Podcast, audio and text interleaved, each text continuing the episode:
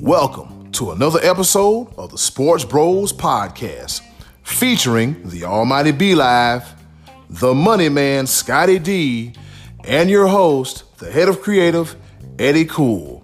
And without any further ado, let's give it up for the Sports Bros.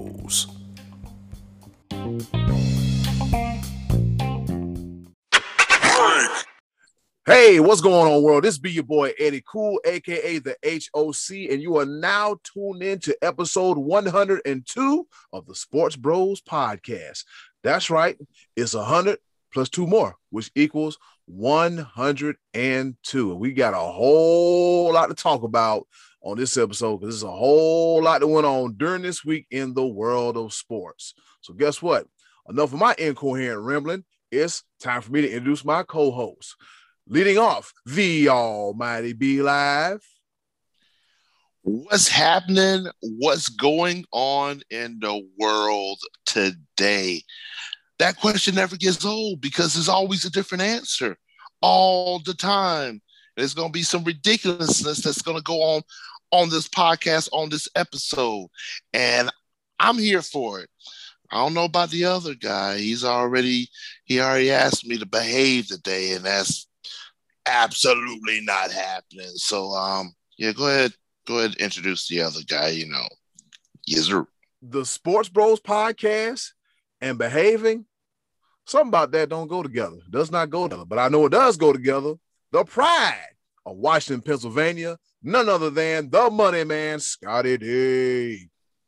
Woo! What a weekend. March Madness, baby. It was on fire this weekend and a new heavyweight champion of the world in the UFC. I'm ready to talk some sports. Let's lay it on me here, Eddy Kool. Let's do it, baby.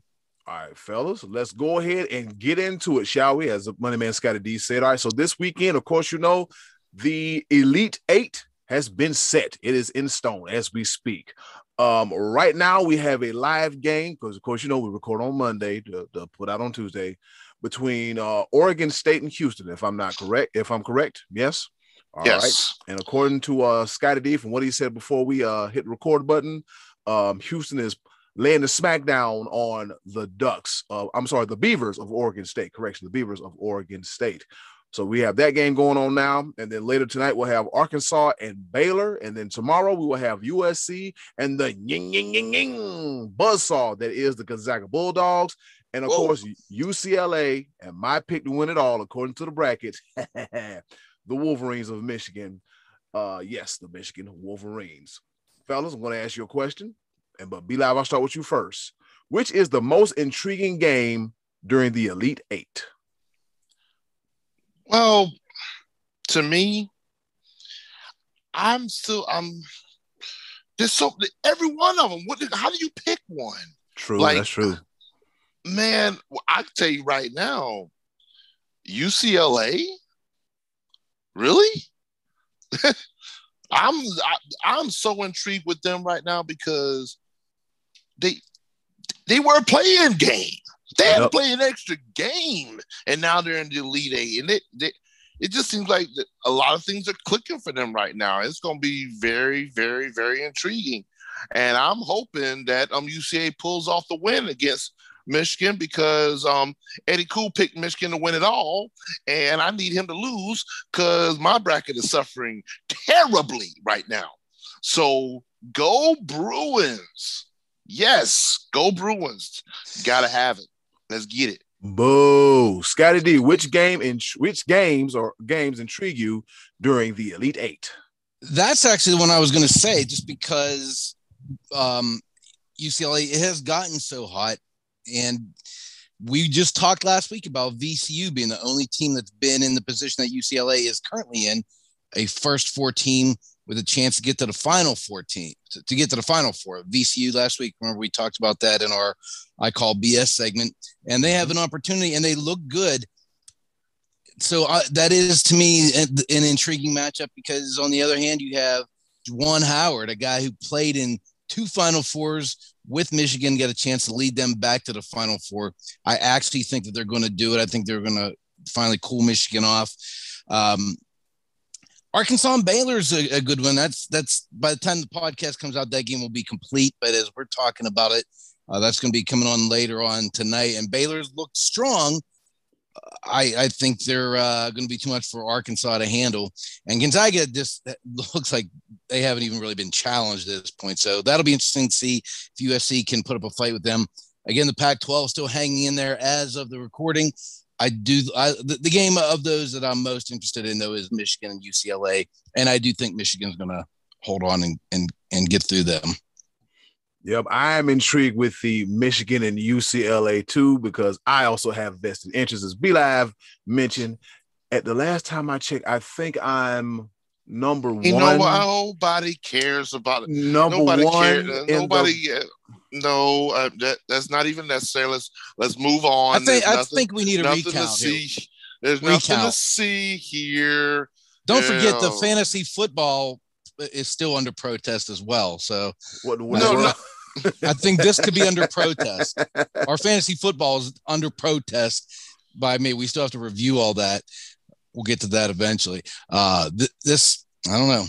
Seems um, like some fishy going on here.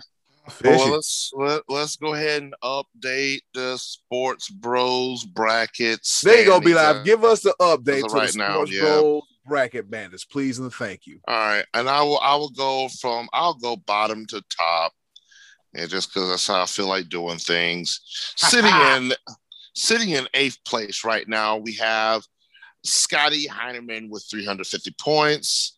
Tied for sixth place, we have Mr. Marcus 81. And then, all right, in fourth place, we have Rodney Bellamy. Third place, we have Terrible Pete Talansky. In second place, we have the money man, Scottie D. And in first really? place, all right. Yeah. Yep, you're in second place. Scott, Scottie D, you are in second place. With no and... Final Four teams. That's incredible. I got one team. I got Gonzaga. That's it. Be, live. Who, who was the first place again? Um, see, um, what had happened was whoa, whoa, whoa, whoa, wait a minute. What's the point difference there from first and second?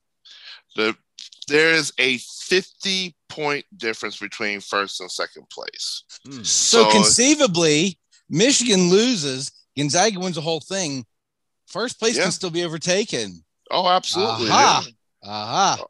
Stay I, tuned. I, I, need well, I need Baylor to win it all. And he, but here's here's where here's where Scottie D is sitting right now because he there's three people in this league that pick Gonzaga to win it all.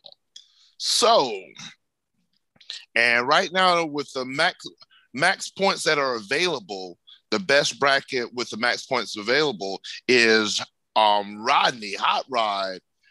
His bracket right now as it sits can get a maximum of 13 um 1320 points. Eddy Kool can get 1310 money man can only get 1020 so yeah you struggle. So there's there's a lot of moving and shaking that could be done and i you notice i didn't mention mine at all because it, it's time it's time we stop using the dominion voting system here for this for, for our for our polls. We keep we, we keep using dominion and i keep getting screwed on this. Anyway hey, it's hey, it's either that or be a liar like Derek Jackson. Moving right along to the next. yeah. No, you did. No, yeah. you did. Yeah, I had to jug, jug, jug, jab, jab, jab. Kids, keep it real. It does not pay to be a fraud at that and profit off of. It's not good for business. You don't see us right claiming to be experts and, and know it all when it comes to sports. But in the words of the Almighty B Live, I die digress. And getting right back on track, as Scottie D mentioned earlier, in the world of the Ultimate Fighting Championship UFC, and new heavyweight champion is the Predator, Francis Ngannou, as he defeats Stipe Miocic in the second round, uh, 52 seconds in the second round, TKO slash KO. And with that being said, Scottie D, what is next for the Predator, Francis Ngannou. Well, funny you should ask because in February, Dana White said Jon Jones is getting the winner of this fight. And then on fight night, Jon Jones tweets out, Show me the money. So Now there's already tension between Dana White and Jon Jones. They've had money battles before. So we're we're I think we're going to be in for a battle with this going forward. I don't think it's a done deal that Francis Ngannou fights Jon Jones next. Jon Jones is being criticized for saying that, and people are saying he's already scared uh, of fighting Ngannou. And Jones said, "Why would I be scared? I knew who was fighting. I've already put on all this weight to, to be a heavyweight. I just want to get paid what I'm worth." Blah blah blah. This is going to be a battle between those two. Having said that, just to go back to what we saw on Saturday night, Ngannou looked fantastic. I mean, Stipe beat this guy back in 2018, but to me, Stipe looked in this fight like like he was too small to be in there. Did, did you guys see these two up against each other in the cage at all? Did you guys see the fight or the highlights anyway? I, I wound up catching the highlights and I was like, Stipe looks a little little. Yeah, yeah. He, he, he, was, lost, he was getting manhandled. He was getting yeah. manhandled. Well, that's yeah. the thing. He he lost weight. Uh, uh, he's. I mean, he was never he never carried around body fat, but he lost some weight against when he fought prior to Cormier's third fight against him. But you know, I went back and watched the first fight between those two again, uh, Ngannou and and Stipe. And Stipe was a little bit bigger. His body was a little bit more filled out, and he had a little bit more muscle. But even in that one, Ngannou was you know the bigger, stronger guy. But guys, when you when you see a guy that's that big, just a knockout machine, whether it's boxing or UFC, what is the great equalizer when it comes to that? A guy dealing with a guy with that kind of power. It's fatigue. Mm-hmm. It's fatigue. That's uh, wearing a guy out. And after the first round the other night, Stipe was unable to take Ngannou down. And to me, it looked like he didn't have the power that he had in the first fight. And Ngannou didn't gas himself out. In the first fight, Ngannou did the old adrenaline dump. He went hard in the first round, and by the end of the first round, he was done. And Stipe just leaned on him for, for four rounds and beat him up with ground and pound. That didn't happen in the first round of this fight. And Stipe, I don't think had the same kind of strength to be able to to deal with that. And and it was a smaller cage, so he didn't. The speed uh, advantage wasn't a factor. But at the end of the first round, I think Stipe's corner made a mistake when I was watching it live, I was listening to what his corner, you know, they rotate corners, you know, you know, between rounds. And his corner said, you need more offense. And I think that was a mistake because immediately I'm thinking, you have to see this guy's not fatigued yet. That's when you want to start put out more offense. To me, he had to to, to be successful in this fight. I think he needed to stay away from this guy and try to tire him out for a couple rounds and do the same thing that he did in the first fight. And that was going to be his advantage was his cardio. But and Ngannou was patient. And when he did catch him, oh man, he caught him good. Oh, did you see him fall down and his leg buckled underneath yeah, him? And his leg was, flopped. Oh. oh, yeah, that's that, bad. That was scary. Yeah. And and Ngannou in 2018 was not ready to be the champion, but he learned. He was patient the other night. He didn't do the adrenaline dump. He didn't go all in. He picked and chose his spots, and whenever it was open, man, he touched him, and boom, that was it. So new heavyweight champion of the world. It's much deserved. I think it was only a matter of time before this was going to happen. You know, you got a young, hungry fighter like Ngannou with just crazy power and the perfect mindset. What'd you What'd you see, B Live? And my sentiments exactly. That is exactly what you what you just explained. Is exactly what I saw. I I predicted that um, Ngannou would um, end up being the champion. I just think that over the course he took he took that loss and he learned from it. He built upon that, and he was he was much more disciplined this um this yep. fight, and then it's just it's still you still have that power. So he was like, you know what? Nope, nope. Um, take my time, take my time. I'm gonna throw that throw that jab a couple times, and then man, when he when he hit him, oh boy. Well, St- Stipe also at one point in that second round, the second round when he got knocked out, he had a sh- he he took he threw a good shot and and connected on it, and I think that made him be sloppy because in the first fight when he did that, it hurt Ngannou. He backed him up on his heels a little bit, but again, he I don't think he had quite the power, and Ngannou wasn't tired. So Stipe made the mistake, listened to his corner, going for more offense, and when he went for that second punch, boom, right yeah. Took a left right on the chin. It was nighty night time. Hey, And it- Stipe was a good champion, man, but you know, Oh yeah, it, you, you know, the as time evolves and the the next fighters start catching up to the previous guys, I, I don't think he'll be champion again. I think he, he had a good reign, five years or whatever it was, but I I think his his best days are now behind him. It, it's Ngannou's title for a while, I think. Although, hey, who knows if he actually does get the Jon Jones fight? You know, Jones is a smart fighter, so we'll we'll see how that that shakes out. God, I want to see that fight though. I really, really Oh, do. please, please get it together. Just please, we we need. I think everybody needs that fight. Yeah, Every everybody Mhm. needs that fight, We all, man. need it. we all need it. because at this point, I kind of feel like Jon Jones is the heel, and people are behind Ngannou. They want to see Jon Jones get knocked out because the only loss he has on his record is a DQ, and through time, I mean, Jones has just rubbed people the wrong way. And after the other night, I think people were be chomping at the bit to watch Francis and Ngannou knock Jon Jones on his tail. Yep. Um, Dana White, you know what you got to do, player.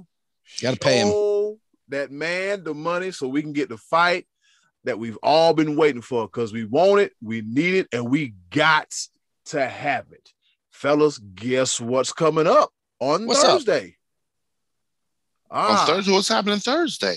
the return of Major League Baseball. We had a lot of spring training games going on, but guess what?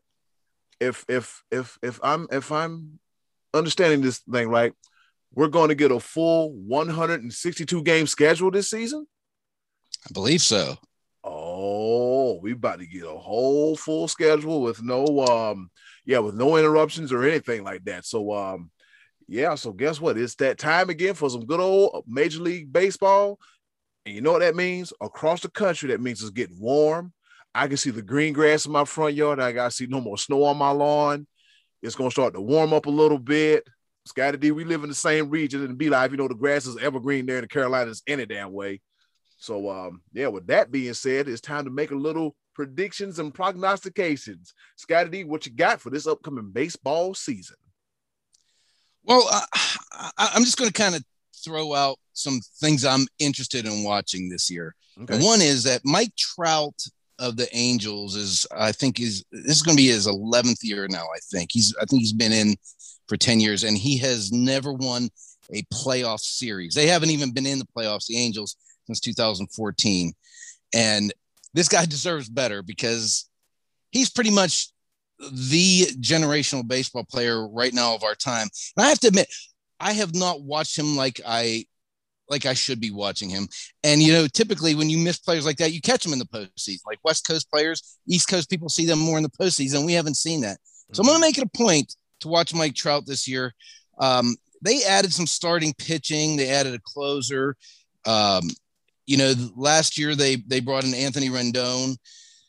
Uh, Ohtani, Shohei Ohtani has not panned out for them too much yet, but they did add uh, um, Jose Iglesias at shortstop, a catcher. So I'm, I'm anxious to see if that translates. They, they were a little bit busy. The, the the team I'm still going. Last year I picked Yankees and Dodgers in the World Series. I think I'm going Yankees again, but I think I'm going to go with the Braves to come out of the National League. The Braves have really good starting pitching. I know that's. I know you guys like the Braves. They had um, was it Soroka tore his Achilles last year, and they should have him back. Mhm. They added Charlie Morton. I, I, I think the Braves are going to be a good team to watch, and the Dodgers haven't lost anything. I not really, but it's just so hard to repeat. I mean, they were in the postseason what a dozen years in a row, seemingly, and that was the first time they actually won the World Series. So I don't know. Do they have the mindset now that they're over the hump? They're going to do it again. Um, the Padres are supposedly the team to watch, but you know, they added Yu Darvish and Blake Snell. Is that enough? Because they got owned by the Dodgers in the postseason. I don't know if that's if that's enough, but I, I still think the Dodgers are the team to beat. But I think the Braves can do it. Uh, over to you guys. What do you what do you say here? Well, I mean, you you talk so much in this. I know I got I got hyped up about baseball. I'm sorry. I mean, and to, and I li- cut myself you- off. the thing about it is you literally took every point that I was going to make. I mean, it would almost be repeat the exact exactly what I think. The Mike Trout that- thing you were going to say. You were going to talk about Mike Trout. I wasn't going to talk about Mike Trout, but I was going to talk about the Dodgers, the Braves, the Padres being the team to watch. I actually was going to say that because I Okay. I agree with you, and that's a very rare moment. Um, okay. for those that are watching and listening, that is a very rare moment that me and Sky D agree. I agree with him in the National League. I still think that, unfortunately, I love when I say I love my Atlanta Braves. If I'm gonna be unbiased, the Dodgers won it, and they got better in uh, in in the offseason. I'm like, how? how? First of all, where is all this money coming from? And Magic it- it- Johnson. Golly. It's coming from somewhere. It is coming from somewhere. But yeah, I'm gonna say this, and this is a joke, but I think the Boston Red Sox are gonna make some moves because they got LeBron James as a um, part owner of the Boston Red Sox. They have too far to go to contend. Yeah, I They're know. too I far. know. I know our Y'all New should- England, I know our New England listeners and viewers are going to kill us, but yeah, they, they got way too much to go. Um, ah, Are you going I'm ju- I'm Yankees? We going Yankees? uh, I mean, I mean, the Yankees. They obviously Gerrit Cole's the big money guy. They added Mhm. Corey Kluber, added Jameson Taillon. They're getting Domingo Germán back after he had the domestic violence. That he had to sit out all of last year. So their pitching, in theory, should be better. Um, Hmm. I don't know. I'm, I'm. A, you know what I'm gonna do? I'm gonna defer my um my American League pick to next week because I just I don't know enough about the American League. I followed a lot of stuff for the National because I mean between the like I said between the Braves, the Dodgers, the Padres, the moves that they made, the and, uh, and on top of that, the National League East division is by far the toughest division in baseball right now. Like all the teams made major moves this offseason. So it's going to be a dogfight just to get out of the East, but I definitely picked the Braves. And so I followed a lot of that. I couldn't I, I couldn't tell you what happened with um, some of the American League teams. I know somehow, some way, the Astros cheated again. That's about they it. could be. They're going to be a factor again. Yeah, they're going to be a factor again. I think they uh, they lost Springer. He went to Toronto, but it seemed like Michael Brantley was also going there, and he ended up back with the with the Astros. But to your point about the National League East, I think it's conceivable that the the two wild cards could both come from that division. I Absolutely. mean, it's possible. I mean, I know that the Padres Dodgers things got you know needs to be settled out west, but you know the Mets the Mets added Francisco Lindor, and that's not to be, you know, you can't gloss over over a pickup like that. And and uh, the the Nationals made some moves. They got Josh Bell, but they also got you know Josh Bell and Kyle Schwarber. To me, they. eh, Eh, it seems Yeah. like good moves on paper, but I've seen both of them falter the plate. You know, I, I like the Mets better, I think, as a wild card and the Padres as a wild card because I still think the Dodgers, you know, over the long haul are, are the team to beat. But uh, no, nobody's picking the Pirates. of course not. Have they? that okay, that would for- be you, sir. That would be you. You that's your team, ha- Scott. Have they decided like they're they're individual players in baseball that make more money than the Pirates spend on their entire team? that is that is Trout, true. So yeah. Otto. Fernando Tatis. Tatis, he makes more money than the whole the Pirates organization. payroll. Like, Yeah. how is that even a thing? Come Bryce, on. Bryce But- Harper. Yeah. But I'm going to tell you, though, they might have the rookie of the year candidate in the National League this year, Ke'Bryan Hayes. Charlie Hayes' son. He, he came up in September last year. It was only 24 games, but he batted 376, had five home runs. So he's a guy to watch. And then uh, as far as like the uh, the MVP thing, I mean, Acuna's got to be in the conversation this year. Betts, Tatis Jr., Juan Soto. I mean, there are some there are some heavyweights coming out this year. It's gonna be it's uh, it's gonna be fun to watch a whole full season of baseball. I know that much. Yes, it, it it'll, it'll be fun to watch a whole full season of baseball, and hopefully, hopefully, hopefully I can find my way to maybe an Indians game or maybe take that trip back home and go to a Braves game or maybe maybe even come out your way, Scottie D, and watch your Pirates try not Woo! to lay a uh, goose okay, egg. Okay, if you if you're spending any money to go, if you're going to spend money, you're going to go see the Pirates. No. At, this so, point, say, you're going say, to see the stadium. Say, yeah, the, the, the stadium and the river that's right by it. Yeah, I'm, I'm, I'm here for the ambiance. Who's playing? Yeah, I'm here for the ambiance and the hot dogs. I hear the beer's pretty good too. Yeah, take me out to the ball game. Take me out to the crowd. Buy me some peanuts and cracker jacks. Cracker jacks. That's right. Baseball is back. Uh, let's see. I am rolling with the Braves as well too. Um, the the Braves are going to be real tough this year because they got everybody coming back. And then, as Scottie D said, the Dodgers they are the team to beat. But uh, a lot of um, a team that's really going to have a lot of people, you know, put a lot of people on notice are the San Diego Padres with uh Tatis Jr. getting a bunch of money and they got everybody coming back and they look real good. But first, they got to get the hell out of the NL West to begin with. And over in the National League, um, I need I need Judge and I need Stanton to be healthy. Yes, yes, please. I, I, need them to be healthy. If if they're healthy, they're my pick coming out of the American League.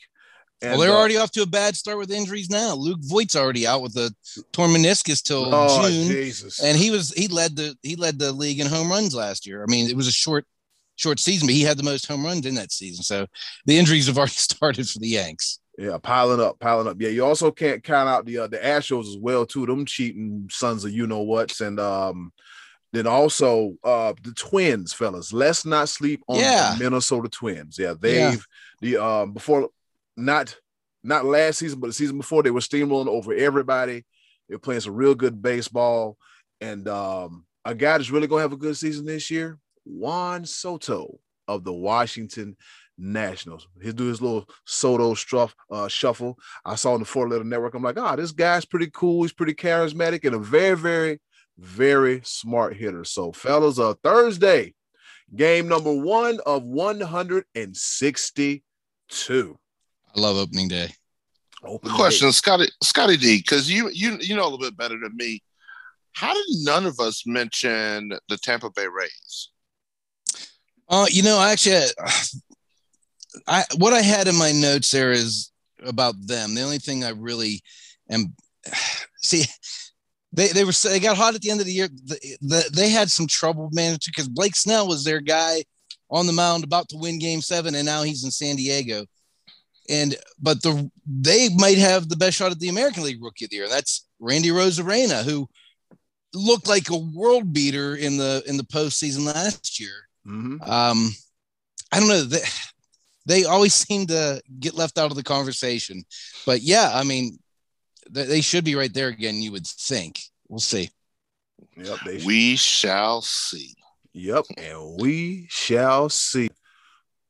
Well, we also cannot leave the NFL out of this week's news as well, too. On the top of the order, that's our that's our name for this opening segment of the podcast. We call it the top of the order.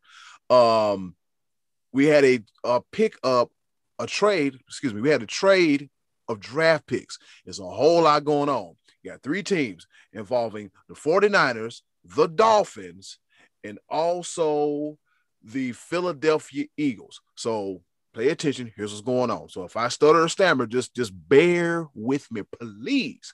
Here we go. The 49ers trade the 12th pick, a 2022 third round pick uh, as a compensatory pick, and first round picks in 2022 and 2023 in exchange for this year's Dolphins' third overall pick in the draft. Miami, they get a 2021 sixth round overall pick and 156th fifth round pick from the Eagles in exchange for the 12th pick, the 123rd pick, and a 2022 first round pick. Quiz on that later. Quiz huh? on that later. We'll quiz you on that later. Yeah, I'm I'm I'm I'm about out of breath. I'm over here sweating. All right. And with that being said, B Live, I'm gonna let you lead off with this one. Which of these three teams will benefit from the trades and who gave up too damn much?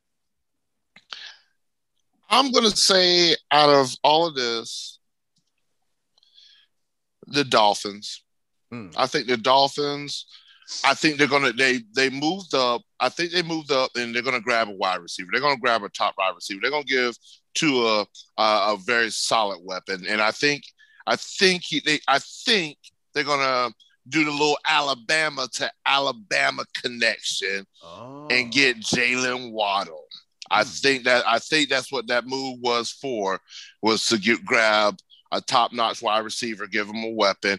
Now, do I do uh, who moves up to get a wide receiver? I don't know, but I think that Jaylen Waddle and um um Ja'Marr Chase, I think they're they're otherworldly talent. I think they're they're going to have great NFL careers. I think that um, it's those two especially. Um, what's my dude? Um, DeVonta. Um, the, he, he won the Heisman. DeVonta Smith. Mm-hmm. DeVonta Smith. He won the Heisman. He's up there as well. I think, but I think just Waddle and Waddle and Chase. I think Miami's going to benefit best because Miami was already a 10 win team. They don't lose anything on the defensive end. They pick up a top notch wide receiver. I think Miami challenges Buffalo with this move in the um, AFC East. Oh yeah, let me go. Let me go and put this out there real quick. Um, screw you, San Francisco, for moving up and making those those picks that you got to give up the whole world and uh, Partridge in the Pear Tree just move up a couple spots because y'all don't believe in Jimmy G anymore. Now my Panthers are sitting here. Well, what what what what do you, what do we do now, George? What do we do? Because I mean, we're not gonna we're not gonna give up all of that just to move up in the draft. Only thing that we would do in that I don't even know that's still on the table anymore. Don't really even want to mention it, but it's still Deshaun Watson. But uh, you know, I really, uh, really, really don't want to even get into that but yeah, Miami. I think they um I think they um stand the best to Im- uh, improve after this movement. All right, Scottie D, who benefited and who got hosed? I think Miami. I, I like what they did because the top three are all going to be quarterbacks. They don't. They've decided Tua is their quarterback. They weren't going to draft a quarterback, but at the same time, they didn't want to get left out in the cold, moving all the way back to 12. So they moved back up to six. And you know why they moved back up there? Because they didn't want to miss out on the maybe highest tight end prospect that one can find, and that is Kyle Pitts coming out of Florida. That's who Miami's taking. That's a big target that that Tua's going to need. He's they actually have a couple good receivers. They just um they just signed one from uh Oh, it's a guy from Te- Fuller, right? Wouldn't they just sign yeah, Will yeah. Fuller? Yeah, they they, the Texans. They, yeah, they signed Will Fuller, but he got to sit down for a few games. Six. He's a you see, yeah, he's out yeah. for six, six six weeks if I'm not mistaken. Has, has, hasn't he already served a couple of those games though? Uh, no. He... Well, actually, he he got he got injured. I think he got injured towards the end of the season, and he, he and he was already out. And I think the report broke that he was um, using PEDs, and then I guess going okay. into next season, he may have to sit because you know he was okay. Hurt, so, he, so we'll assume he's sitting a couple games anyway. But they had a couple other good receivers, I thought last year. That they, I don't think that's as much of a need. But if you can get this guy, this guy is supposed to be a can't miss prospect coming out, a big, big tight end like that, who's like the most athletic looking tight end prospect we've ever seen. I think that's the reason they wanted to to get back up there to not miss out on the chance for that guy. Um, so I, I, I like what they, they've. I mean, they've stockpiled a lot of picks the last couple years. That's how you build an organization. But it's not going to matter if they keep stockpiling picks and hitting on them all if their quarterback ends up being a bust. That's going to be the big key. Is what we need to see more from Tua next year. You know, he didn't overly impress. I mean, I know it was a kind of a weird season and he only got a few games in at the end, but they're going in on him because they traded out of there and they, they let old Fitz Magic go up to the Washington football team. But uh, I'm not so sure San Francisco is uh, counting on Jimmy G. I, I still think he's going to head head to the Patriots. Still, I still think there's a chance of that happening, or of the Patriots moving up maybe into Atlanta spot at four and trying to get a quarterback there. So there, we got a month to see how that shakes out. I, here's my thing. I just want to know when are the 49ers going to stop this game with Jimmy Garoppolo? Because apparently Jimmy Garoppolo, he just ain't it. I think they stopped the game. I think that's why they made the deal. he just ain't it. It's a classic case of hey man, everybody know you ain't good but you. You know what I'm saying? This have to be like that. But maybe and he's just, just, in the wrong system, and maybe he would be good if he went back to New England. Yeah, I mean that's what that's what uh, they're counting on with Carson Wentz in Indianapolis. That he's going back to the coach that helped them be successful. So, be interesting to see how that works out as well. Yeah, and and just an update real quick. Um, Will Fuller served five of his six game suspension last year, so he's only out for one game in oh. 2021. Oh, so, okay. Oh wow. So uh, yeah, the Dolphins are going to be fully loaded um this coming season. Hey fellas, guess what else going to be fully loaded? What's what up? What's it? going on? What's what, up? What Eddy? Cool. What? Uh, who? Who? Who? Who? Who? I'm glad y'all asked. It's time once again for our favorite part of the show, the choices of the voices. And with that being said, hey yo, button, hit it. And now, our favorite part of the show, the choices of the voices. Once again, thank you to the wonderful and ever so lovely Miss Button for introducing our favorite portion of the show. You heard the lady, the choices of the voices section of the show, where we ask the listeners the questions and then they give us the answers and we talk about it in short form. Uh, we pick at you, but it's all in good fun because you know what? If it wasn't for the choices of the voices, then we would have no reason to do the show because it's our favorite portion of the show. With that being said, Scottie D, what's the question for this week's choices of the voices? All right, on the topic of March Madness, I asked what March Madness star, college basketball star from years past, were you most disappointed in when it came to their NBA career? Guys, we had really like a, a, lot of really good answers. A lot of the ones that were on my mind when I created this question came up from uh, from you guys out there listening and and following us on Facebook. So Eddy, cool, fire these off, man. These are good answers we got here. All right, we yeah, they are very good answers. As always, we appreciate our listeners now more than ever. All right, leading off is terrible Pete Talansky, and he says, I can't wait for baseball season uh, questions to start. Well, Pete, if, well, Pete, if you listen to the stay podcast, tuned. stay tuned. And we talked a little bit about baseball, so stay tuned or just rewind it and listen again. All right, he said, I can't wait for baseball season questions to start. Um, I've never been much of a basketball fan, so I haven't been answering these questions, but I have to say Christian Laettner uh, maybe the most disappointing simply because of all the hype leading up to his poor NBA career with the game winning shot in the NCAA tournament to him being the only college player on the 1992 Dream Team. It seems like he should have done more. See, a lot of people don't remember that Christian Laettner was on the Dream Team that year. He was the college representation on that team. So, yeah. Um, yeah, I absolutely agree. As much as I despise Christian Laettner, he was he was like there was so much hype behind him. Again, that 92 dream team to be selected, that is basically you are the best college basketball player at that time to represent your country. And then I couldn't even tell you anything about his NBA career if there anything really it was very average to below average, which makes this actually a pretty good answer because if he wasn't hyped, his career would have just been another okay career. But uh, that's actually a great point that Pete made. That he, I mean, he, he was like the most decorated college player coming into the league, almost you know one of the most decorated of all time coming in, at least in the modern era of the you know when they started the field of '64. Uh, I mean, he was there every year in the Final Four with Duke. So yeah, that's a good answer, Pete. I like that answer. Yep, Pete, good one, good one. Terrible Pete Talansky. All right, we got a Rodney Bellamy. He says everyone gonna hate on the Dukies. I guess. Uh, he said for a more recent player, how about Sindarius Thornwell of South Carolina? Takes the nation by storm by making the Final Four a few years ago, and haven't really heard anything else from Mr. Thornwell. Uh, let's see what happened with Sindarius. He got drafted by the Clippers, and then he got let go, and then he got and, and then some he he signed with somebody in, in the league. I just can't remember who it was, but um, yeah, Sindarius Thornwell has a job, but he is very, very underwhelming. Yeah, very, very. Yeah, I, I, I couldn't tell you where he's at. Yeah, he is. is yeah, number zero, Sindarius but, Thornwell. But to Rodney's point, everyone's hating on the Dukies.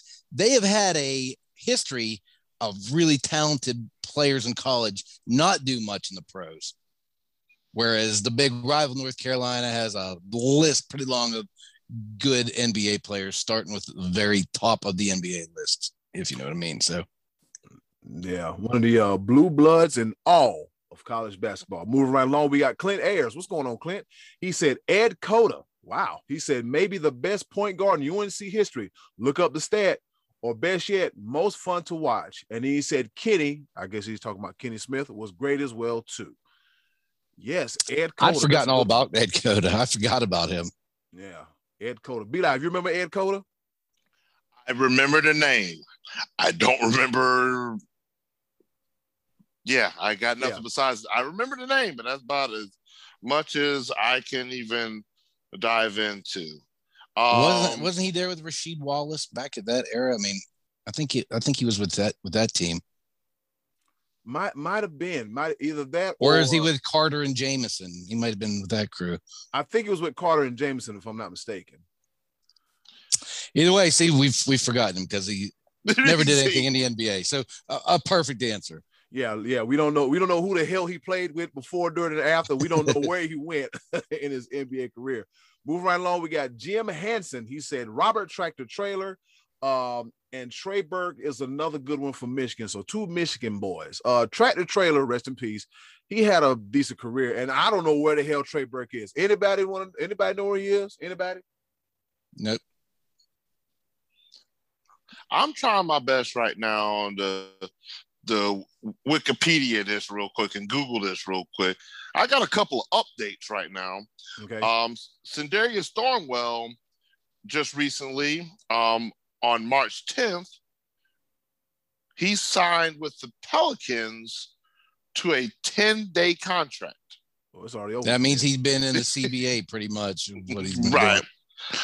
And Ed Cota, he was not drafted. He went undrafted and then ended up being drafted by the Gary Steelheads of the minor league Continental Basketball Association. Hmm. What's the letter abbreviation for that? M L C B A. Um, I don't know. I've never heard of it. And yeah. then he, but then he went. He, according to Wikipedia, had a successful basketball career in Europe which there's always that. Always, yeah, can't go wrong with money. Hey, that euro, that euro money is something different. Well, that consisted of eight years, so but it was, I guess, it was successful. Yeah, yeah, yeah, to an extent, it is, and it was. Moving right along, we got Mike Davis. He said it has to be DeJuan Blair for me. I'm a Pitt guy, but I thought for sure he was going to do big things. I remember they had uh oh oh oh oh Big Yellow Gary McGee and DeJuan Blair. Scottie D, yeah, I know you remember DeJuan Blair, don't you? Oh yeah, I mean I'm a big Pitt fan, so of course. Uh, I, but I didn't think. See, I, I wasn't expecting DeJuan Blair to like have a great career because I, I thought he was just like a a good solid player, and I thought that's what he was in the NBA too. I mean, he had a couple good years with San Antonio, and uh, I forget where else he ended up. He, he he moved to a few different teams, but um, you know, I just it, DeJuan Blair to me wasn't like a you know, he was never like a player of the year candidate in college basketball. He's very, very good. You know, it, it, and, he, actually had like the longest arms of anyone of all time, wide body, long arm. Played very well, but you know, he was like a rebound and rebound guy, defensive guy. I, I thought he had an okay, an okay career. I just don't think the hype was there for, for that one. But all right, DeJuan Blair makes the show. If I'm not Who mistaken, else we got? yeah, if I'm not mistaken, I think he won a championship with San Antonio while he was there. I think he, I think he may have. I think he may have. I may or may not be. Might throw that in the Google machine and check that out. But in the meantime, we got a friend to the show, Jr. He said Raymond Felton, Luol, one. Yep, Luol Deng, Greivis yep. Vasquez from the University of Maryland, Julius Hodge from the North Carolina State Wolfpack, Sean May, and Sheldon Williams. Uh, All solid players. Yeah, Raymond Felton. He Raymond Felton was serviceable. He was okay. Yeah, he was he wasn't bad. He was okay. Luol Deng had a few good years in Chicago. I don't know where the hell Dravis Vasquez went. Uh, Julius Hodge, Sean May, Sheldon Williams was around for a cup of coffee, but he didn't last much longer. He did. They used to call him the uh was it the mayor or something? They, he had a he had a nickname when he was in college, but that didn't transition over to the NBA, as we can see. Because I don't even remember. I don't even know. I think he went to New Jersey. I don't even know where the hell he went. All right, moving right along. We got a Hall of Famer himself, Uncle Max. He said, "I think they were, I think there were great exceptions of Charlie Ward coming into the league." Expect- I'm sorry, three, two, one. We'll do it again. I think there were great expectations of Charlie Ward coming to the league. Um, he did have a 10 year career, but he was a mediocre player. Heisman winning quarterback, Charlie Ward. Yeah.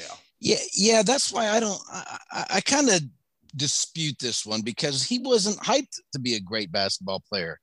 I thought he was a better NBA player than I was expecting him to be. I mean, he was good with that Knicks team. He was on there with Patrick Ewing and Starks and Mason Oakley.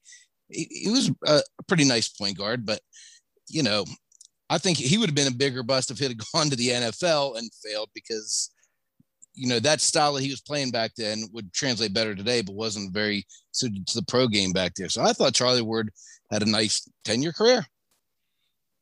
True, true, true. Got that. All right, we got Joe Gafkin. He said, "Oh, he got a, ooh, he got some good ones here." He said, "Adam Morrison, Ed O'Bannon, Mateen Cleaves, Trajan Langdon, John Wallace of Syracuse, Eric Montross, who played for the Celtics, comes to mind.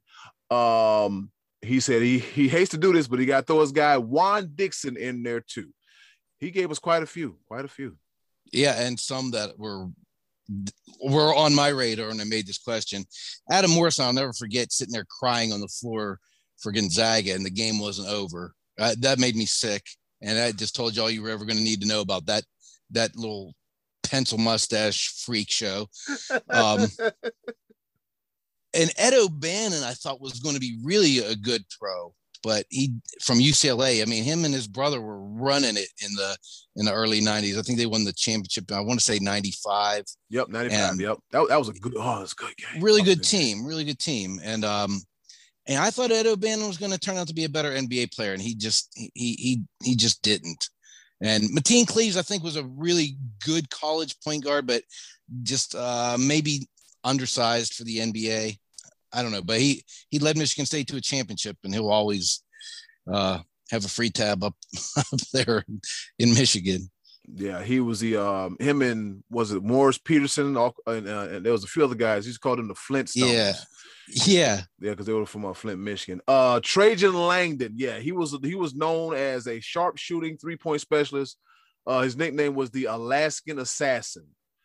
I think he played for Cleveland and then he disappeared. Uh, John Wallace. I don't remember where he went after that. no, Um, um, Eric Montross and that flat top of his. Um, he had a couple couple years. Yeah, in Boston. Yeah, Yep. man. I don't know where Juan Dixon went. Be like any you. Uh, yeah. What do you think about the uh, Joe's picks? Um, Adam Morrison, yeah. he Adam makes me Mor- sick. Tell us how you really feel, Scottie. yeah, right. He makes me sick. He made me sick. Crying while the game is being still played. The game wasn't over, and it was only down like by a point or two points. Game wasn't over, and he's crying. Come on. Makes me Wow. sick. You, you, I promise you, you will be okay. You, Oh, I'm okay. That was a long time ago. But but he made me sick when it happened. I believe it. I believe it. But yeah, um, definitely, definitely some good names up here. You know, we always like to focus on one, but they just start throwing a whole bunch of them. You know, um, um, Joey buckets. Uh, we always appreciate you. We do. Yeah, yeah. that's a good list. That's a good list. yeah, of guys. is Yeah, that's a- absolutely. That's, There, that's a- there were a couple other Eddy. I don't know if you saw that glossed over earlier on, up up a little bit higher there. Clay Hostetler, did you see his? Uh no, what did he say? Jimmer Fredette. Oh man. Ooh. Yeah, that's a good one. Yeah. Jim Jimmer got hot in the tournament. That's where he made his name. Yep. Yeah. Yep. Did I miss Um, it? he- did I miss any more Scottie D? Yeah, Matty Ice went with Danny Ferry, who was another really good pick. He was like the the golden boy of Duke, and then he got drafted by the Clippers and didn't pan out too well. And then uh, Frank Norris picked Greg Oden. Uh, Clay actually also mentioned Greg Oden as well. And Greg Oden's another guy that was on my mind when I made that one, but that dude just was never ever healthy. never. He probably got injured playing pickup basketball shooting free throws last week if he if he tried. Um, who More like getting out of bed. who knows what could have been with that guy? He was injured coming into college, I think, and just was always always hurt. Yeah, yeah. Yeah, just yeah, be, be probably just get hurt just getting out of bed his doggone self. Um, Yeah. all right, so that's it for the choices of the voices. But before we go, we want to give a shout out to Terrible Pete Talansky, Rodney Bellamy, Clint Ayers, Jim Hanson, Matty Ice, Mike Davis, Jr. Uh, Uncle Max, Joe Gaffigan. Did I miss anybody, Scottie D? Uh, Clay, Clint, Rodney, you got them all. I think you got everybody. Yep. Clay, Frank, Clint, Rodney, thank you. Frank, All everybody. thank you. Thank That's you. right. All of y'all. Thank you. All right, Scottie D. Who'd you pick? Um, a, a couple that I I was thinking more injury wise was Derrick Rose and Penny Hardaway, just because they seemed to be so exceptional, but they were kind of cut short by injuries. Um, Corliss Williamson was a guy from Arkansas that was supposed to be pretty pretty big coming in. But I'm going to tell you one that that actually Derrick Coleman in 1990 looked like a guy that was going to be really suited for the NBA coming out of Mhm. Syracuse. He looked really, really good. And he, I, I don't think he ever got past the second round of the play. I think he only made it to the second round of the playoffs once with the Nets. And then uh, going back to that Clippers thing with Danny Ferry, they also drafted Danny Manning, who carried Kansas on his back to a national championship. And then, you know, they had those two, and they had Charles Smith from Pitt. It looked like the Clippers were starting to collect talent in the late 80s. That team never panned out. So, Danny Manning and Derrick Coleman, both guys I thought were both of those I really, really thought were like blue chip NBA players that didn't didn't pan out. How about you, B Live? B Live? Sorry. yeah, you're gonna pay for that later. oh boy, here we go. Um, but yeah, this one was relatively easy for me because it literally just one person really jumped off the page. Nobody mentioned him, which actually surprised me. But again, like I've said before, I've followed a lot of North Carolina basketball. And they won um, they won the national championship in 2004, 2005. I don't know if y'all remember that lineup that had the likes of Raymond Felton, Sean May, Rashad McCants. But the one person that, and it blew my mind when it happened, but the person that got drafted higher than all of them wasn't even the starter. He was the sixth man on the team and got drafted higher. A four goal, um, he only played one year. And my biggest disappointment, Marvin Williams Mm, mm, mm, mm. there was so much hype behind a guy that came off the bench. He wasn't good enough to start on that team. You're right. He was he went high. Didn't he go? He was like fifth Number two. or he, he He went was two second. overall. He Yeah, was he- Wow. second He was second. overall, and I was like, "What?" Who picked him? Um, The the, Bucks? The Atlanta, Atlanta Hawks. the Atlanta The Hawks. Hawks. Yes, that's right. The Atlanta Hawks. everyone he- thought that was a home run pick at the time because he was going to be so close to home. and, and That's I right. And I remember that, and I was like, okay, the Hawks got the number two pick, and uh, the Atlanta Hawks select Marvin Williams. I'm like, why and for what? What are you doing? what are we doing here? And I like, Yes. do you- yes. do any of y'all remember anything he's done in the NBA? Oh, he was out quick, right? Only two, three years, I think. What is No, collect? but- What is, what is collect a paycheck? Watch this. Surprisingly enough, you might consider it an actual good career because he retired last year. No. He Oh retired. wow! Where, Like, where's he no. been? Let let let's go let's go through it. He he was with the Atlanta Hawks from 2005 to 2012. Okay, He was with Really? the Utah. Yeah, That long? He was with- Wow. he was with the Utah Jazz from 2012 to 2014. And then he was with the Charlotte Hornets from 2014 to 2020. I remember that. He must have been a really good practice player and a really nice guy.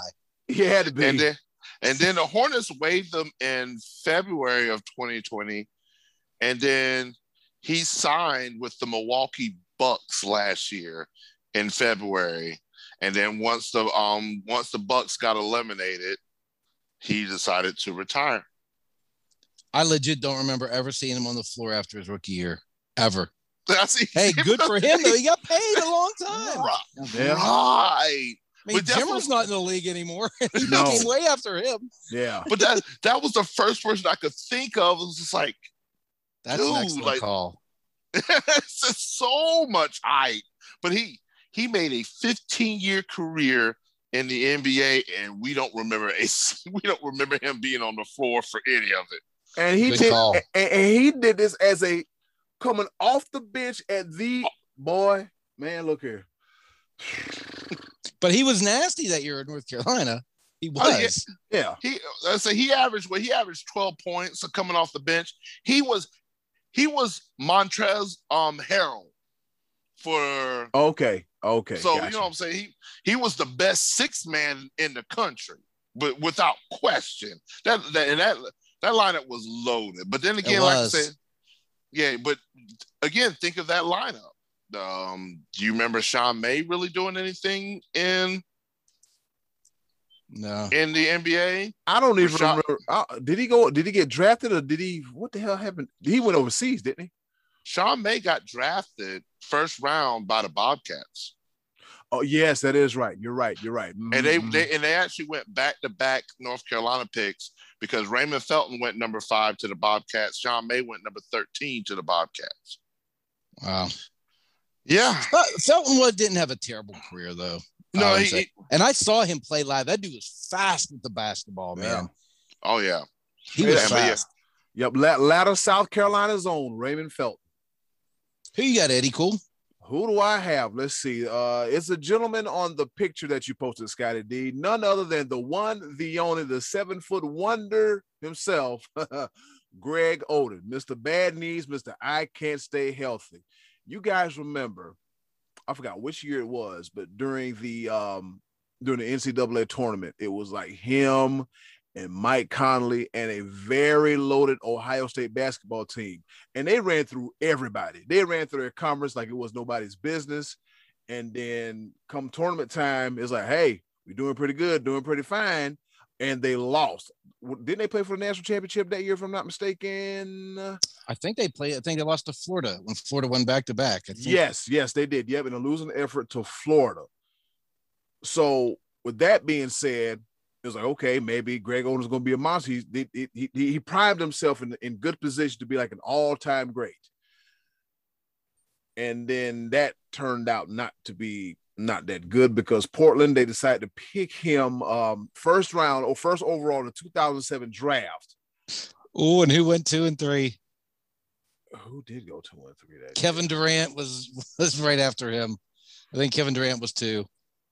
Oh, See, see just is is just it, what, what what is- what is this? Michael Jordan, and Sam Bowie all over again? Is this- exactly, exactly. oh man, the Trailblazers can't get out their own way for. Oh, you did it again, Portland. You got it right with Dame Dollar, but before that, has been a little shaky. So, all right, so here we go. uh, Greg Oden, he did play from 06 to 07 at Ohio State. Uh, he got drafted first overall by the Blazers in 2007. Um, his playing career was from 2007 to 2016. Um, in the NBA, he spent 2007 to 2012 with the Portland Trail Blazers, and then the 13 14 season with the Miami Heat. And then guess what he did?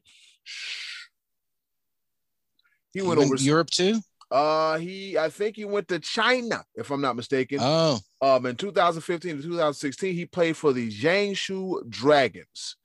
Um, and his career statistics in the NBA, he scored 840 points, which is eight points per game, right at. He had 656 rebounds, and that is 6.2 rebounds a game.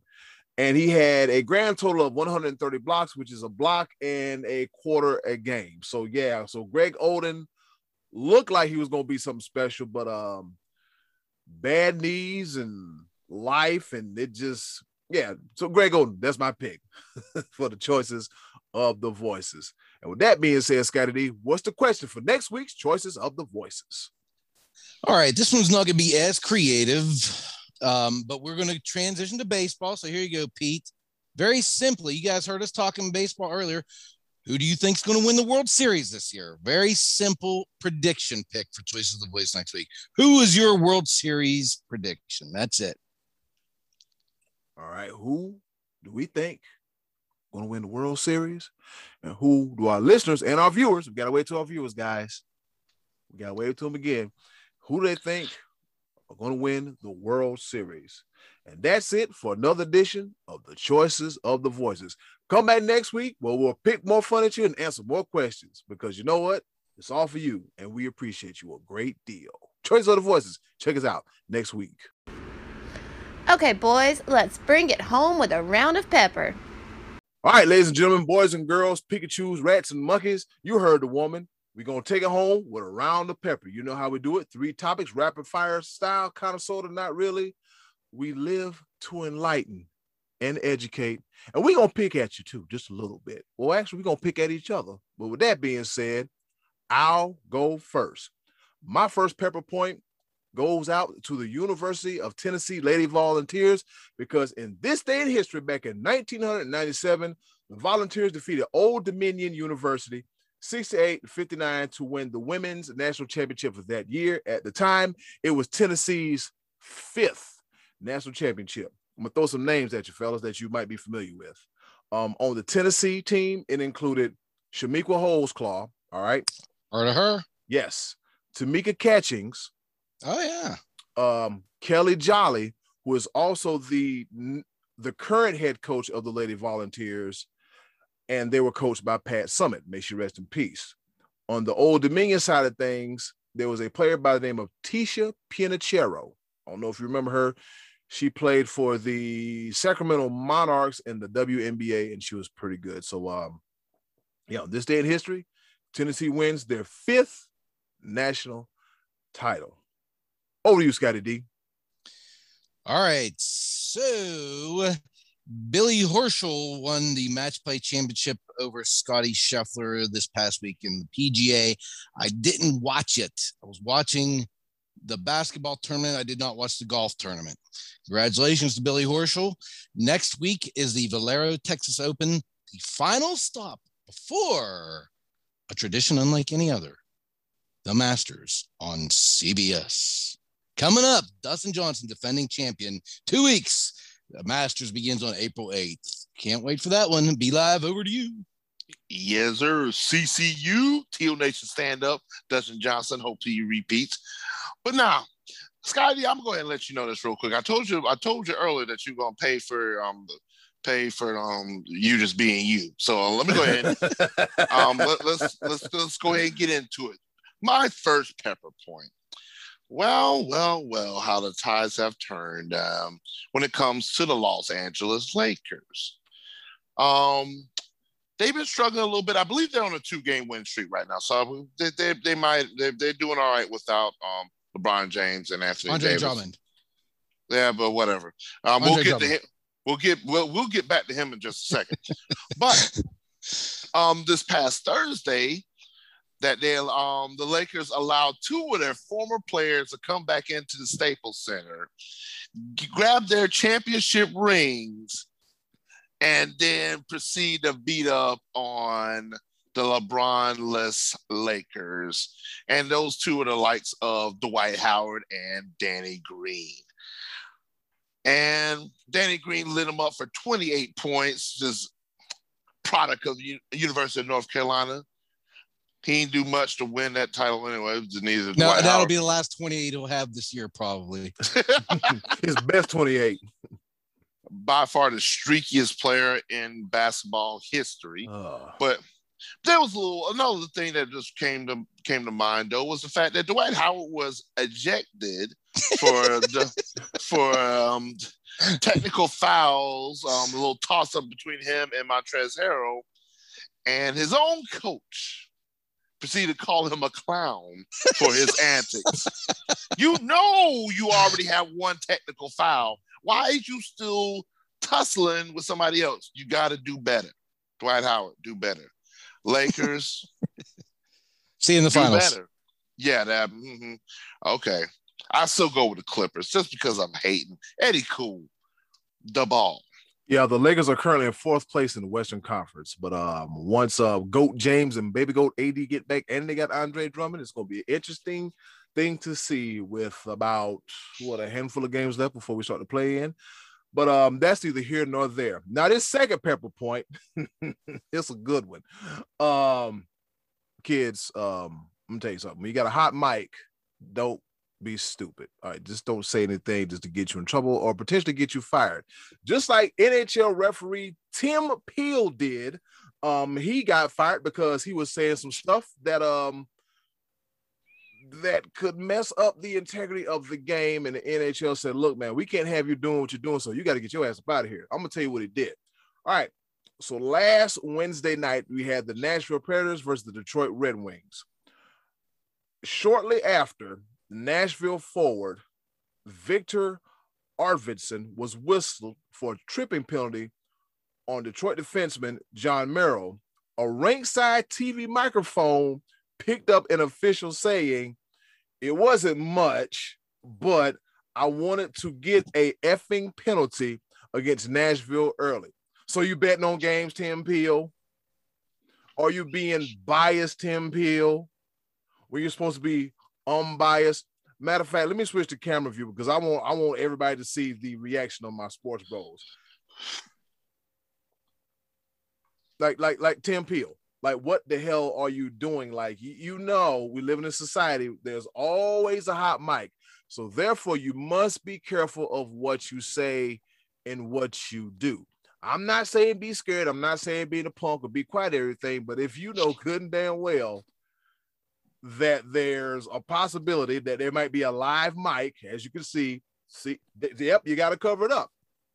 Yep see you, you got to cover it up. See Tim Peel, I'm thinking when you, I don't know where you come from or, or, or your upbringing, somehow, some way, the art of being slipped, I mean, the art of being slick slipped because apparently you were slick enough to um, cover up the mic. Um, he got fired, and I think Scottie D, from what you told me earlier, he was going to retire in April anyway. Yeah, he was at the end of his career, I guess. I guess he said, "The hell with it. What are they gonna do to me? Fire me. I'm already fired." I guess he channeled his Rick. I'm out. Yeah, I'm out. I'm done. You can have this. This sucks. Ain't no people in the crowd. Just don't mess with my pension. But Tim Peel, penalty box, hashtag do better. Over to you, B Live. I'll let Scottie D step in real quick. We're gonna let Scottie step in. Okay, yeah, Scottie. Step in. Over to you, Scottie D. I'm sorry. Over to you, Scottie D. okay, now that you mentioned the NHL, I'm going to stick on that topic, and I have something going on right now as we are recording at this moment that's very troubling to me. Well, actually, uh, Houston three point lead, uh, two and a half to go against Oregon State. But back to the NHL. The Buffalo Sabres have lost 17 NHL games in a row two of those being in overtime. They uh, they recently traded Eric Staal to the Habs. He's he had zero goals in his last 23 games. Things have been not going too well for the Sabres. The record for the longest streak in hockey history, 18 games, one away. You are 18 games, and that was in 2003 and four. The Pittsburgh Penguins. And as I'm speaking, the Sabres hold a three to one lead in the third period over the Philadelphia Flyers. Come on, Buffalo, you can do it. You can do it. Two more. You're two away from making history. Come on, Sabres. Come on, Flyers. Let's go. B Live over to you. oh my goodness. 58 56. The Penguins lost 18 games in a row. They did in 2003 and 2004. They did. Oh, they were bad. Know. They were bad. well, pre Crosby. So, because I, I figured on my pepper points today, I'm gonna feature um, the Los Angeles Lakers. now, this date in NBA history, not really, it's actually just, but this is how the story led off, and this is what I looked up. Gimmick infringement. no, go ahead. Go ahead. I'm joking. Everybody's now talking about the New York, um, the New Jersey net, the Brooklyn Nets. I'm sorry, and all these players that are um, were all stars, and now they all come together try to win a championship and everything. all these all stars and all this crazy stuff. And one thing that came to mind was when back in the day, when Chris Paul wanted to was about to be traded to the Los Angeles Lakers, and then at the time, Commissioner David Stern vetoed the trade. Not today. Ah. But it is now noted. It is noted. I did a little research. I did a little research. I don't, I don't understand why this never even made any um, headway. But the commissioner actually did not veto the trade. Who did it? At the time, the New Orleans Pelicans were majority owned by the NBA. Oh. So David Stern was acting as the general manager of the team and did not want to make the trade. That is right. So, so, so they couldn't put, they couldn't pull it together, put that super team of Kobe and Chris Paul, but now the um the Brooklyn Nets have just every former all-star known to man. What is going on in the world today? Oh, and I, I would like to mention with the Nets that as soon as they get Blake Griffin, he finally he finds his hops again and and gets an alley oop, which is just uh, miraculously. Dude ain't dunked in forever. Now jumped over a car as soon as he gets the, gets towel. Yep. Uh, With that being said, Eddy Kool, the ball. You know what? I do remember that um when the Pelicans were owned. Oh yeah, uh, it all okay. It all makes sense. But David Stern still had a hand in him not going there. So yeah, he's still guilty by association. All right, here we go. Third and final pepper point. Happy birthday to you, to Richard Sherman, LOB. Yeah, you remember him. Happy birthday to former Seattle uh, Seahawks cornerback and also former San Francisco 49er cornerback uh, Richard Sherman because he was born on this day back in 1989. One of the best to ever do it. Um, somebody signed this man. He still got some good years left. Um, his Achilles ain't blowed up too bad. If he can't get it done at corner, just put him at safety. But the Stanford graduate is very smart. So um, football may not be his end game. It may be something for him to do because he loves it and to make the money. But he's a very smart man. So uh, happy birthday to Richard Sherman and give Sherm a job. And don't try him with no sorry receiver like Crabtree. Every time you do it, this is what you're gonna get. LOB. Over to you, Scottie D.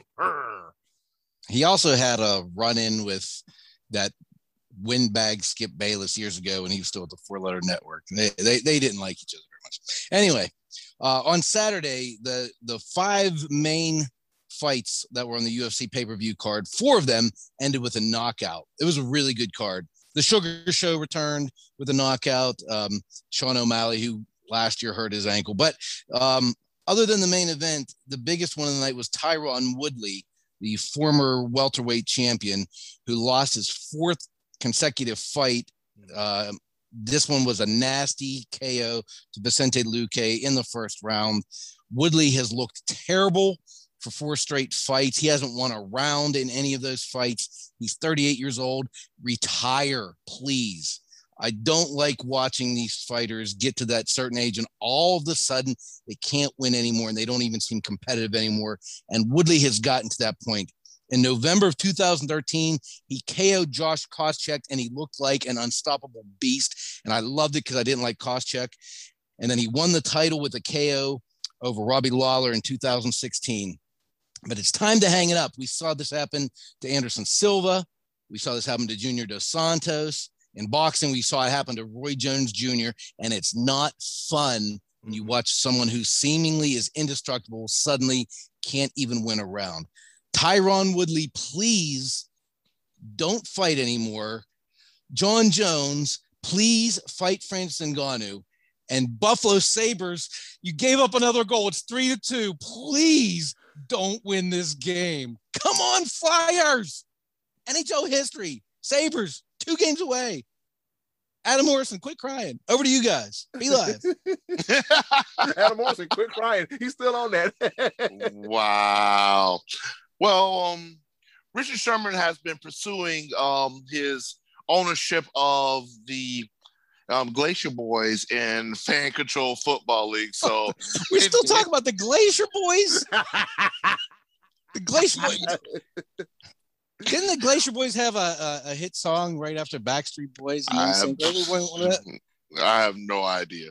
But what I do have an idea of is that um, Facebook, social media um, sites, or whatever, y'all gonna stop with the disrespect.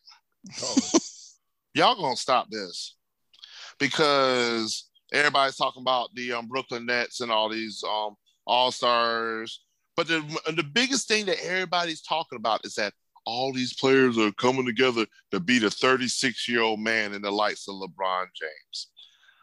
So, what y'all not gonna do what y'all not gonna do, y'all not gonna disrespect former All Star Marc Gasol. You're not gonna um, disrespect former Sixth Man of the Year Montrezl Harrell. You, what you're not gonna do is disrespect um, um, former All Star Andre Drummond, or did, did he? Was he, he? He didn't get voted All Star this year, did he? No, not this year. No, not this year. But it. But yeah, what you what you're not gonna do is disrespect Markieff Morris. What you're not gonna do is disrespect Dennis Schroeder. But above all, you're not going to sit here and disrespect Anthony Davis. They're not building this team to beat LeBron. They're building this team to beat everybody, everybody. on the Lakers. Everybody. They're building this team to beat everybody on the 76ers. They're put, putting this team together to beat everybody on the Boston Celtics. They're putting this team together to beat everybody on the Clippers. Stop. Just stop. Cut it out. Cut it out. LeBron this, LeBron that. Get off this man's nether region. I'm gonna just gonna say it like that. Get just get off of it because it's, it's, it's no. LeBron James is not the only player on the team. Stop it. Cut it out. He's good though. Yeah, he, he is. He's good. But yeah, yeah. Everybody say, "Oh, oh man, we put put and put this team together to beat LeBron James." No, they're putting this team together to beat LeBron James and Anthony Davis and Montrezl Harrell. Come on, man. Come on. I'm just Dennis Schroeder, Kyle Kuzma. Did you know that Adam Morrison played for the Lakers at one point? He did. Didn't he get a haircut? Yeah, and it, and it made him cry, so they had to cut it. oh man, oh man. But yeah, just cut it out. I, and you know what? I'm, I'm gonna say this. I'm gonna say this for one particular LeBron freaking lover staying out there. Tim Livingston, cut it all the way out. Oh. If you post, if you post one more thing on my, and I gotta look at it on my Facebook feed about you. Oh, oh boy, I almost almost said some nasty things on our podcast. I do apologize, but um, yeah, I'm on. Um, yeah, cut it out. Stop it. for for every every Le, every LeBron fan out there, every Laker fan out there, all of y'all, cut it out. There is one true GOAT when it comes to basketball. And there's many GOATs for many different eras that did their thing, different eras, different balls. But there's one true GOAT, and it's Michael Jeffrey Jordan. Stop it. Cut it out. Do better. And I'm out.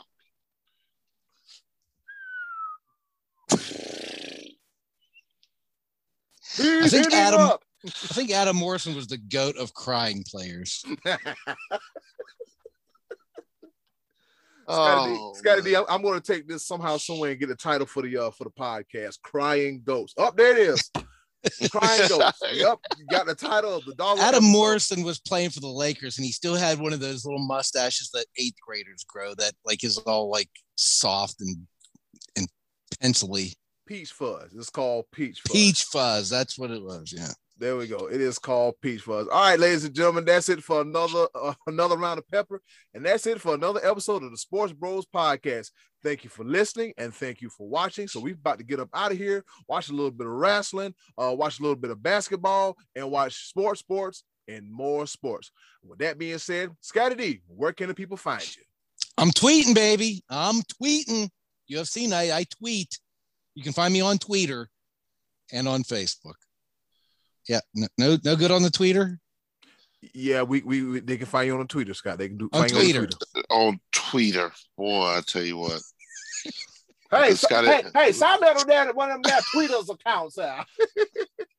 Uh, Scottie D, you're definitely showing your age. I'm Just saying. tweeting, baby. I'm tweeting like all the kids. Let me get one of them Twitchstagram accounts. Oh, what? be And- live. and- Go ahead, B Live. And once again, just to help help um the money man Scottie D out because he he says he tweets, but he doesn't give anybody what his Oh, yeah. handle is. Money Donnelly. Yes. Money Donnelly. You can find him there. And I actually follow Money Donnelly Me too. on the on the on the Twitter machine, and I do like his um UFC highlights. I wasn't able to watch it, but I was definitely following him on Twitter.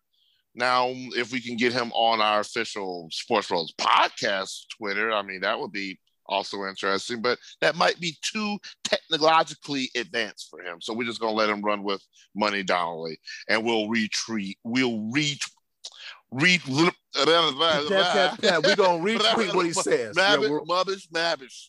Mubbish, mubbish. retweet, retweet on the Sports Bros podcast. Um, sport and Twitter is Sports Bros podcast, or is it Sports Bros PCast? Which Yeah, one? Sports Bros Podcast. That's it. Sports Bros. Sports. Bros PCast on Twitter, Sports Bros Podcast on Instagram.